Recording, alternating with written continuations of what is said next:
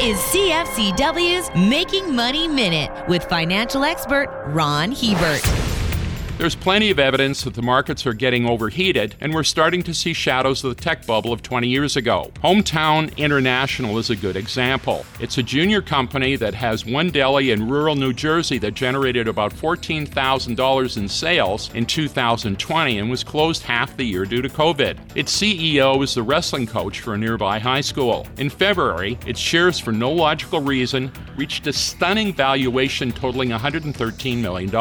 And just like the tech bubble of 2000, regulators are saying that they see no signs of speculative excess. Maybe, just maybe, they should look a little harder. For more information, listen to our Making Money show hosted by Ron Hebert and Gord Whitehead at letsmakemoney.ca or cfcw.com.